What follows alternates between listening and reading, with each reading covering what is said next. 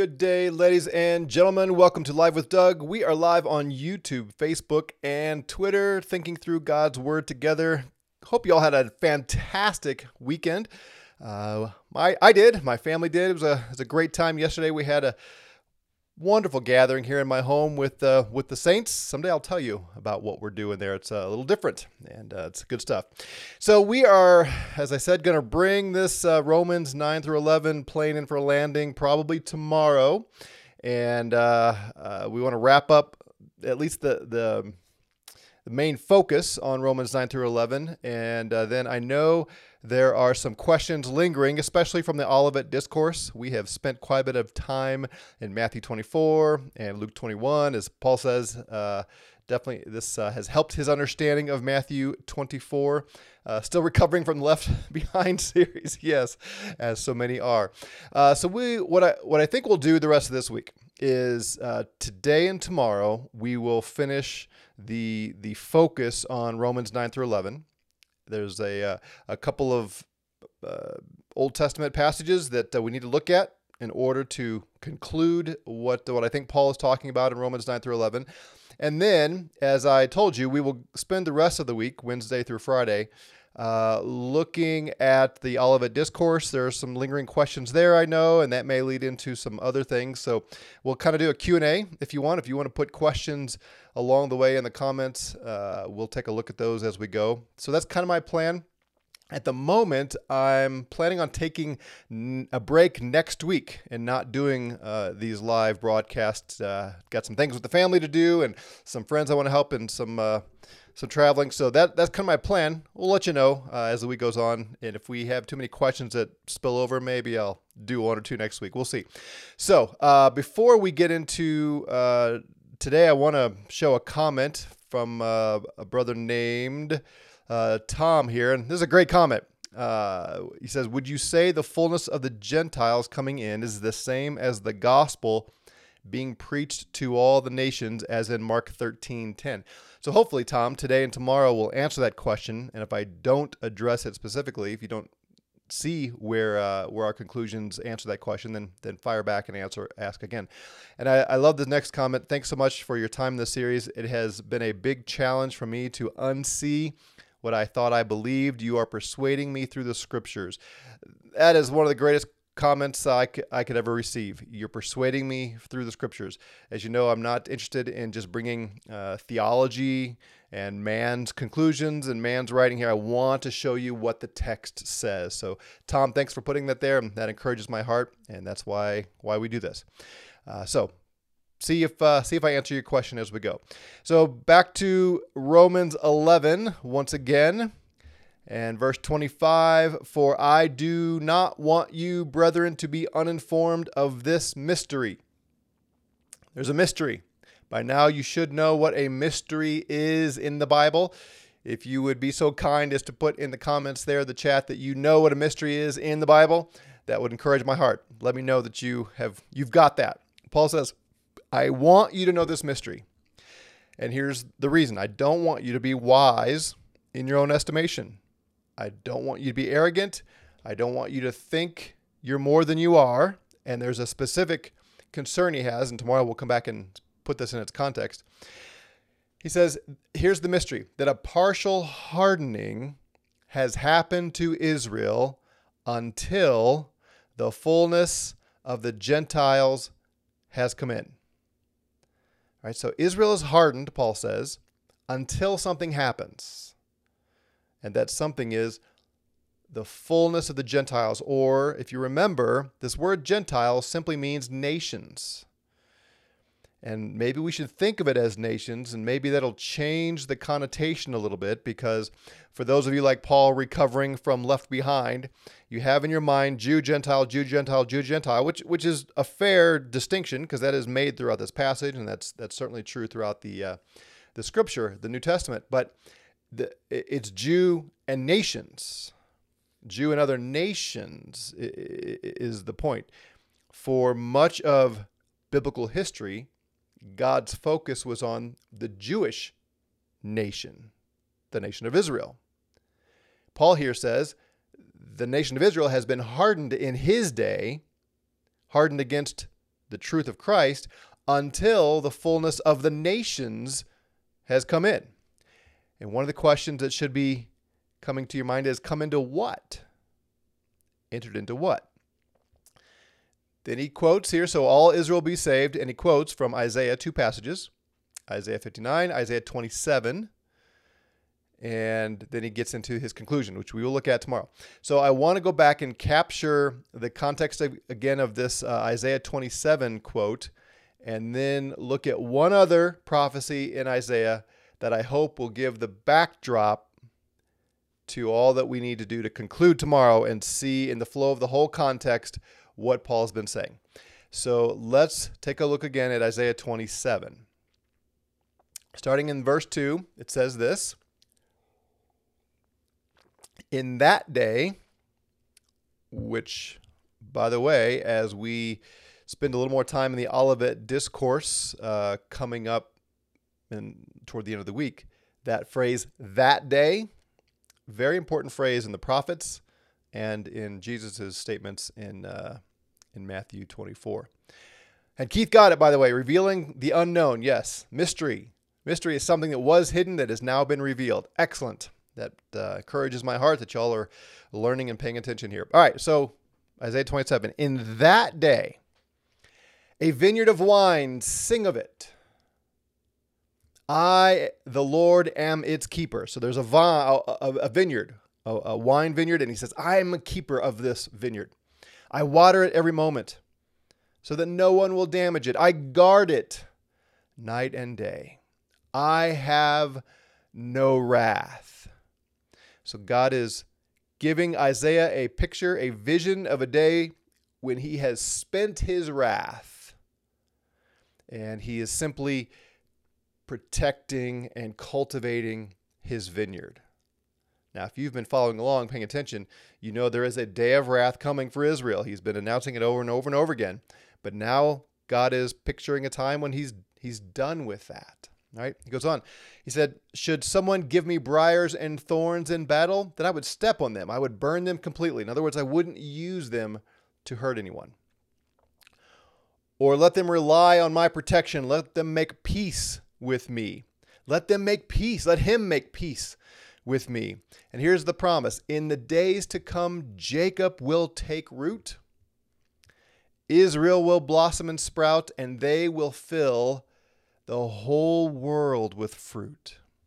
So again, Isaiah is, is seeing a vision of a time when Jacob, Israel, God's people, will fill the whole earth. It'll, it'll become this vineyard that, that bears fruit in the whole world.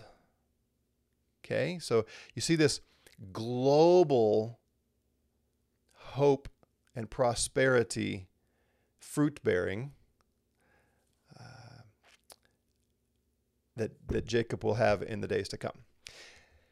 But then something unexpected comes this questioning. And we've looked at all of this, just refreshing your memory. This unexpected question like the striking of him who has struck them, has he struck them? Or like the slaughter of his slain, have they been slain? And and remember we walked through this. It's a strange kind of out of nowhere question, but what he's getting at is God struck all the other nations, struck them hard in, in the previous visions of Isaiah. Assyria, Babylon, they all get they all get leveled by God. And God, and now Isaiah is asking the question, like God, like he struck all those other nations, has he struck Jacob? Like he slaughtered those that he slew, has he also slaughtered Jacob? And the answer is yes. You contended with them, that is Jacob, by banishing them, by driving them away. Exile, you see? With his fierce wind, he has expelled them on the day of the east wind. Therefore, through this, through this banishing, through this exile, through the expulsion, Jacob's iniquity will be, and remember we looked at this, forgiven is that's that's a poor translation. That's an interpretation here by our NAS. The word means to atone for. He's saying Jacob's iniquity will be atoned for. This is not talking about the cross. That's what we always think of when we think of atonement. But go back and watch all the previous episodes as we walk through this. The atonement here is God's destruction of the people, his exile, his his his bringing this this uh, banishment upon them. We talked about the two ways that sins can be atoned for, and again, I'll push it back to a previous live stream to work through that. Therefore, Jacob's iniquity will be atoned for, and this will be the full price of the pardoning of his sin when he makes all the altar stones like pulverized chalk. The altar stones, the temple, the altar on the temple. This is God predicting that he's going to exile Israel, banish them by destroying the temple. And remember that led us to the whole discussion of the destruction of the temple as found in Luke 21, Matthew 24, and so on. Now he goes on in here in Isaiah and he says, For the fortified city, that's Jerusalem, is isolated, a homestead forlorn and forsaken like the desert. There the calf will graze, there it will lie down and feed on its branches. It's going to be wiped out. And so all these animals are going to fill the city because there aren't people there because they've all been either destroyed or expelled. When its limbs are dry, they are broken off. Women come in and make fire with them. They are not a people of discernment. Speaking of Jacob here. Therefore, their Maker will not have compassion on them, and their Creator will not be gracious to them. Then he goes on and says, In that day, the Lord will start his threshing from the flowing stream of the Euphrates to the brook of Egypt, and you will be gathered up one by one, O sons of Israel. So you see the, the, the sandwich here of hope. you see the, oh, oh, a vine, a vineyard of wine, think of it. Uh, my, my, my wrath is spent. I have no more wrath for, for my people. I, I'm done. If someone were to bring briars and thorns, I would not use them. I'd, I'd step on them. I'd squash them. I would not use them to hurt anyone. And then the scene wait, wait a minute. Has he struck Jacob like he struck all those other nations? Yes. Jacob's sins will be atoned for when God destroys the temple, when he when he crushes and pulverizes the stones of the altar and all that they used to uh, to worship idols and so on. And then God's going to start threshing and and and separating the wheat from the chaff and and bringing his people here remember I just read this gathering his people one by one the sons of Israel he's going to bring them all back so here's this prediction of exile, destruction of Jerusalem, and then he's going to start bringing them back. And here in verse 13, he says, It will come about also in that day that a great trumpet will be blown, and those who were perishing in the land of Assyria, who were scattered in the land of Egypt, will come and worship the Lord in the holy mountain of Jerusalem. So as you go back and read Matthew 24, and, and we'll, we'll come back in the upcoming days and, and talk through this, this idea of a great trumpet bringing God's people to Jerusalem. You need to to see how this plays in in the prophets to understand what Jesus is talking about there. So for our purposes, just a reminder, God's grace and forgiveness of Israel, his protection and then his statement of judgment and then calling all of Israel to Jerusalem again. It's all here in Isaiah 27. And Paul quotes this in Romans 11. All Israel will be saved, just as it is written. So, do you see maybe where he's going here with all Israel being saved? He'll call all of the sons of Israel out of exile. The deliverer will come from Zion, remove ungodliness from Jacob. This is my covenant with them. That's all Isaiah 59, which we did look at earlier. When I take away their sins, that's Isaiah 27 that I just read, when he spends his wrath on Israel and Jerusalem and the temple, the city, and all that. So there's one other thing we need to get because Paul says here, the hardening of Israel occurs until the fulfillment or the fullness of the Gentiles has entered in, till the fullness of the nations has entered in. Into what? Into what? All right. So I want to go, and this is all over the the uh, the prophets as well, all over Isaiah. I'm gonna I'm just gonna hone in on one section here uh, to give a flavor of this. But if you read the prophets, you'll see this kind of thing uh, splattered all throughout Isaiah. But it was hidden. It, it, it, wasn't obvious to everyone. But Paul is now taking the cover off. Uh, Lon made a comment. Let me take a quick look at this before we jump to Isaiah, just to see what he said here. Reminds me of the Tekoan woman with David banishment of Absalom, 2 Samuel 14 14, quote, For we will all surely die, but he, God, plans ways so that the banished one will not be cast out. Yeah, uh, very, very similar idea. God is, uh, he pronounces banishment and then he pronounces uh, deliverance. Yeah, very good. All right, so here's Isaiah 49. This is one of what's called the servant songs. There are four of these so called servant songs where God predicts the coming one, the Messiah. and he refers to him as his servant. And uh, the NAS and others will help you understand he's talking about the Messiah because it'll be a capital S, my servant. Excuse me. Sometimes he talks about Israel being the servant, and uh, that's translated with a small s to help you as they they the translators here don't think it's Messiah it's talking about. It's talking about Israel, which I think is they get that right. Uh, and sometimes Israel is called the servant, as we'll see here, which is talking about the Messiah. And then it broadens out and uh, is talking not about Israel, but the nations. Okay, so Isaiah 49 is one of these places. Let's look at it. For uh, listen to me, O islands, and pay attention, you peoples from afar.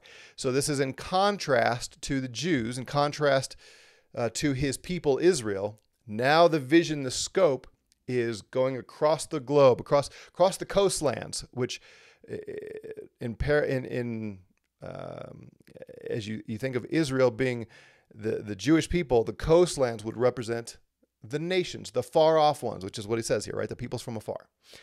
The Lord called me from the womb. And you see here a capital M, me. This is talking about, uh, well, we now know the Messiah. This is talking about Jesus, the, uh, the, the servant here. Uh, the Lord called me from the womb. From the body of my mother, he named me. Side note, as the nation rages and the left rages in their anger that we we that uh, that the Supreme Court might dare to change Roe v. Wade and all the battles being fought. We need to be praying for our nation. Please be on your knees and praying that God would show mercy to our nation. This is a great time potentially a great time in history. There's a lot of good that come, could come from this. Uh, we are told to pray for the kings, pray for the government so that we might live in peace. And that's what we need to be doing. So pray. Pray that uh, what we see going on would expose more the folly of the uh, atheistic worldview and the left. And I mean, they are, their, their stupidity is just on display. And we need to be bold. But we, it, that boldness starts with knowing the truth.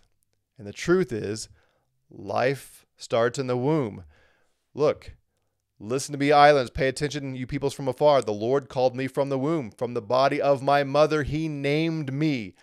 I'm not just a, a, a lump of cells. I'm not just a fetus. I'm a person with a name, the Messiah says here in this vision that Isaiah sees. So, side note, but it's in the scripture. It's clear here. All right, so what uh, what is said about this one? He has made my mouth like a sharp sword. So this one who's called from the womb and named in the womb, he's got a mouth. He's, his words are going to be divisive and penetrating and effective. In the shadow of his hand, he has concealed me. So the image here, here is that God has taken this one and, and covered him. He's, he's hidden. He's concealed. He's, he's sort of uh, in the shadows here uh, of the hand of God. Okay? So he's not on a full public display where everybody sees him. He God has also made me, the servant, the Messiah, a select arrow, a choice arrow. He has hidden me in his quiver.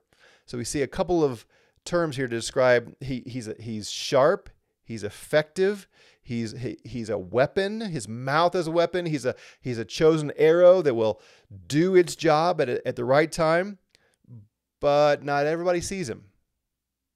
Right, so hidden in the shadow of his hand and, and select and covered in the uh, in the quiver. So there's a bunch of arrows in the quiver. This one's kind of hidden away there. He, God said to me, You are my servant Israel, in whom I will show my glory. Now, there is so much here that'd be worth exploring, but take some time and ponder this. God is calling the Messiah Israel. What we now understand is Jesus is the embodiment of everything Israel was supposed to be.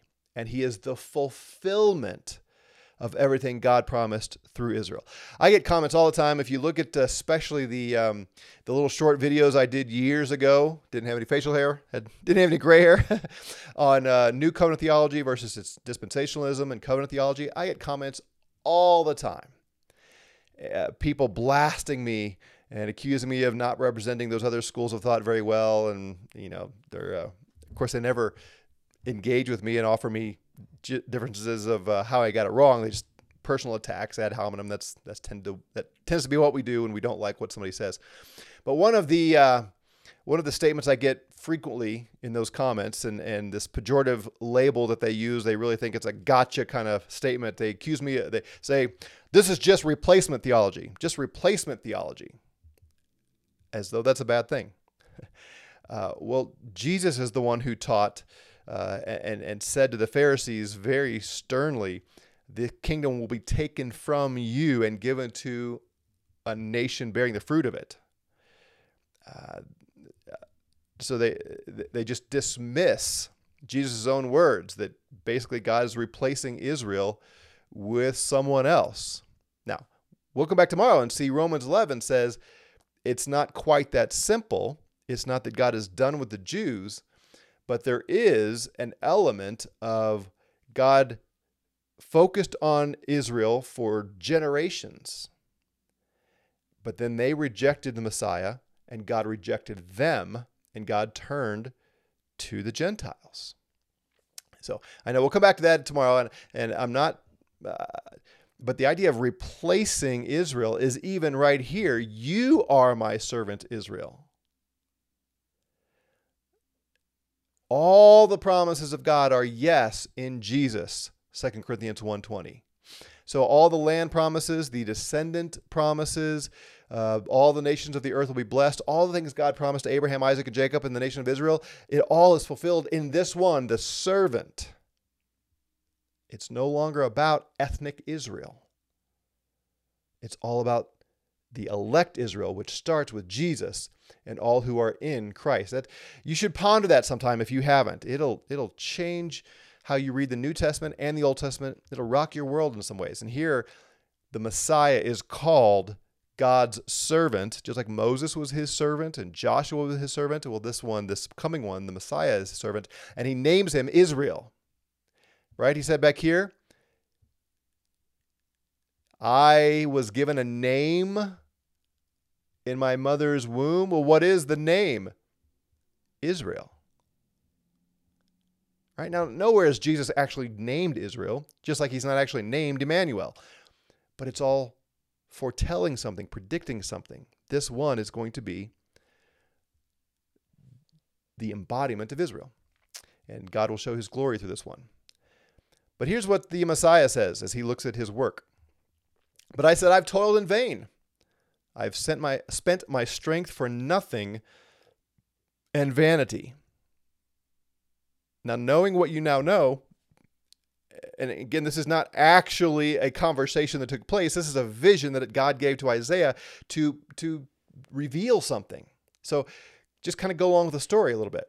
Imagine the Messiah now looking back. He came to be Israel. He came to redeem Israel, and the majority of the Jews rejected him. In fact, the Jews are the ones that had him crucified. Now, it was actually the Romans that pounded the nails into Jesus' hands. But why did they do that? Because the Jews cried out in mass, in this mob, crucify him, crucify him. We have no king but Caesar. We do not want this man to rule over us. And you can see this experience of Jesus looking back and say, It was all for nothing. I've toiled in vain. I spent my strength for nothing and vanity. Yet surely the justice due me is with the Lord, and my reward with my God. God will, uh, He will bring justice, He will bring reward. And now the Lord responds. Now, the Lord who formed me from the womb to be his servant, to bring Jacob back to him so that Israel might be gathered to him. Okay? The Lord who formed me from the womb to be his servant, to bring Jacob back to him so that Israel might be gathered to him. And then this parenthetical, parenthetical, parenthetical statement by the uh, the servant, for I am honored in the sight of the Lord, and my God is my strength. Here's what God says to him: It is too small a thing that you should be my servant to raise up the tribes of Jacob and to restore the preserved ones of Israel. You see that? This this whole conversation going on between God and his servant Israel, the one who's going to come deliver Israel, again, who we now know is Jesus. God says to him, It is too small a thing. You look back and you think it was a waste of time, that your work was in vain Now, please understand this is not actually a conversation that took place. This is a vision given to Isaiah to help illustrate something. So just imagine it. Jesus says, "Oh, I wasted my time. My my coming to to deliver Israel is all waste of time because they all rejected me." And and God says to him, "No, no, no, no, no, no, no. It was not in vain." My plan has always been this it is too small a thing that you should be my servant to raise up the tribes of Jacob and to restore the preserved ones of Israel. This is 600 years before the coming of Christ. And God is predicting when I send my servant, it is not going to be merely for Israel. That's way too small a vision. Oh no, my vision is cosmic, God says. My plan is way beyond a little nation in the ancient Near East. He says, I will also make you a light of the nations, so that my salvation may reach to the end of the earth. Friends, this was always the plan. Always the plan. Think back to the Garden of Eden, right? God says to Adam, Go and rule and subdue the earth, fill the whole earth with people.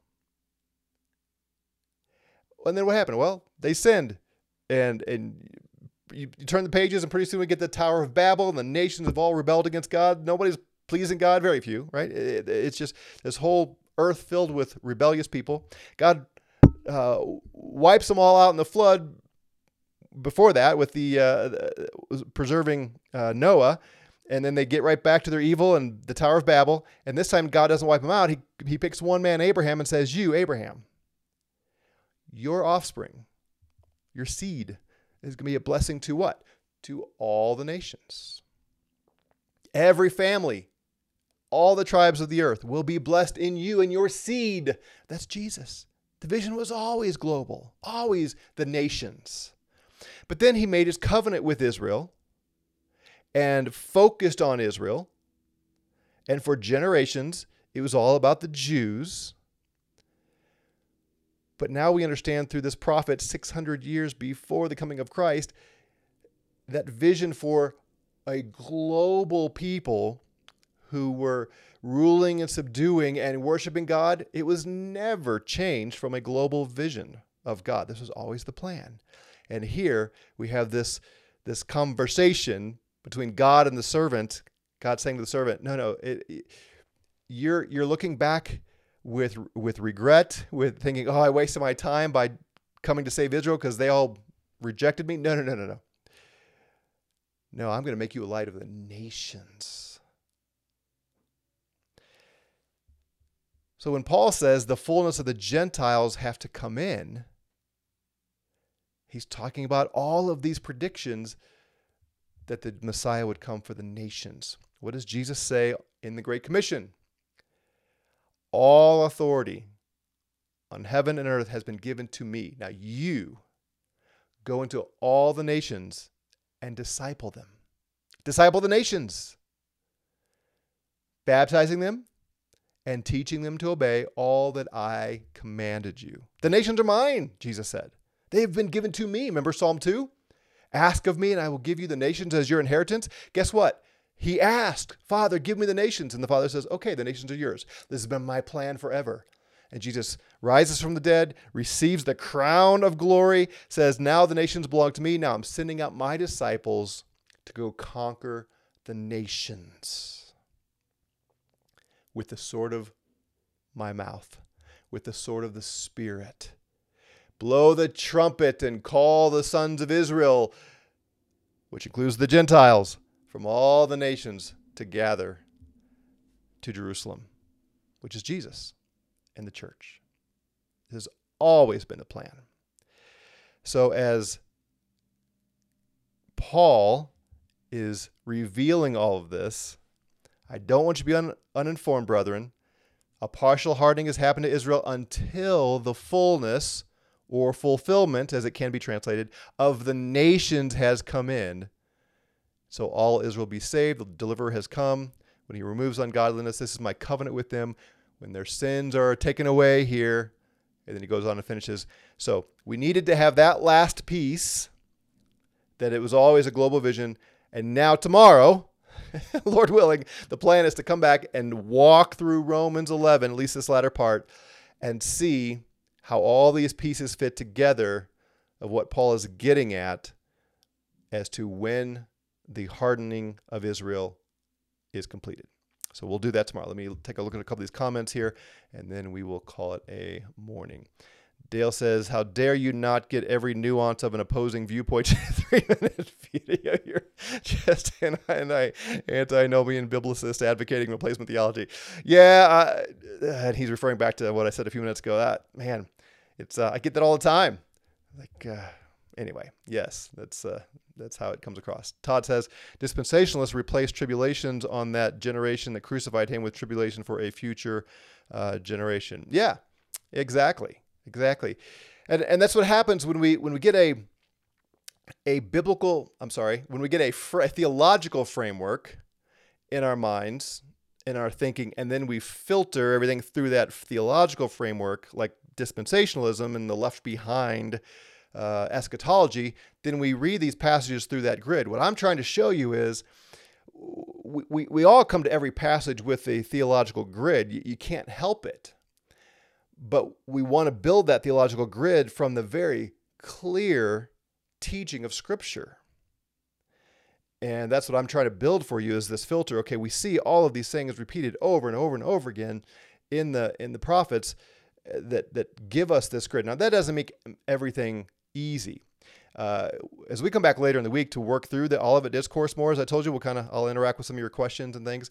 Uh, there's still still some things about Matthew 24 and 25 that I'm not settled on, and some of you have already offered some some opinions in the comments, which I, which is great, and I want to wrestle with those, and I welcome more of those because I maybe together we can come up with uh, with a solution that many of us will say, oh, I didn't see that before.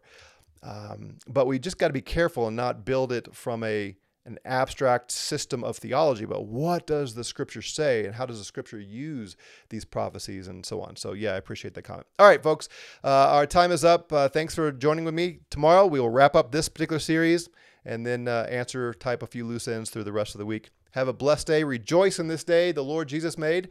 Be glad in it, and uh, we'll see you tomorrow.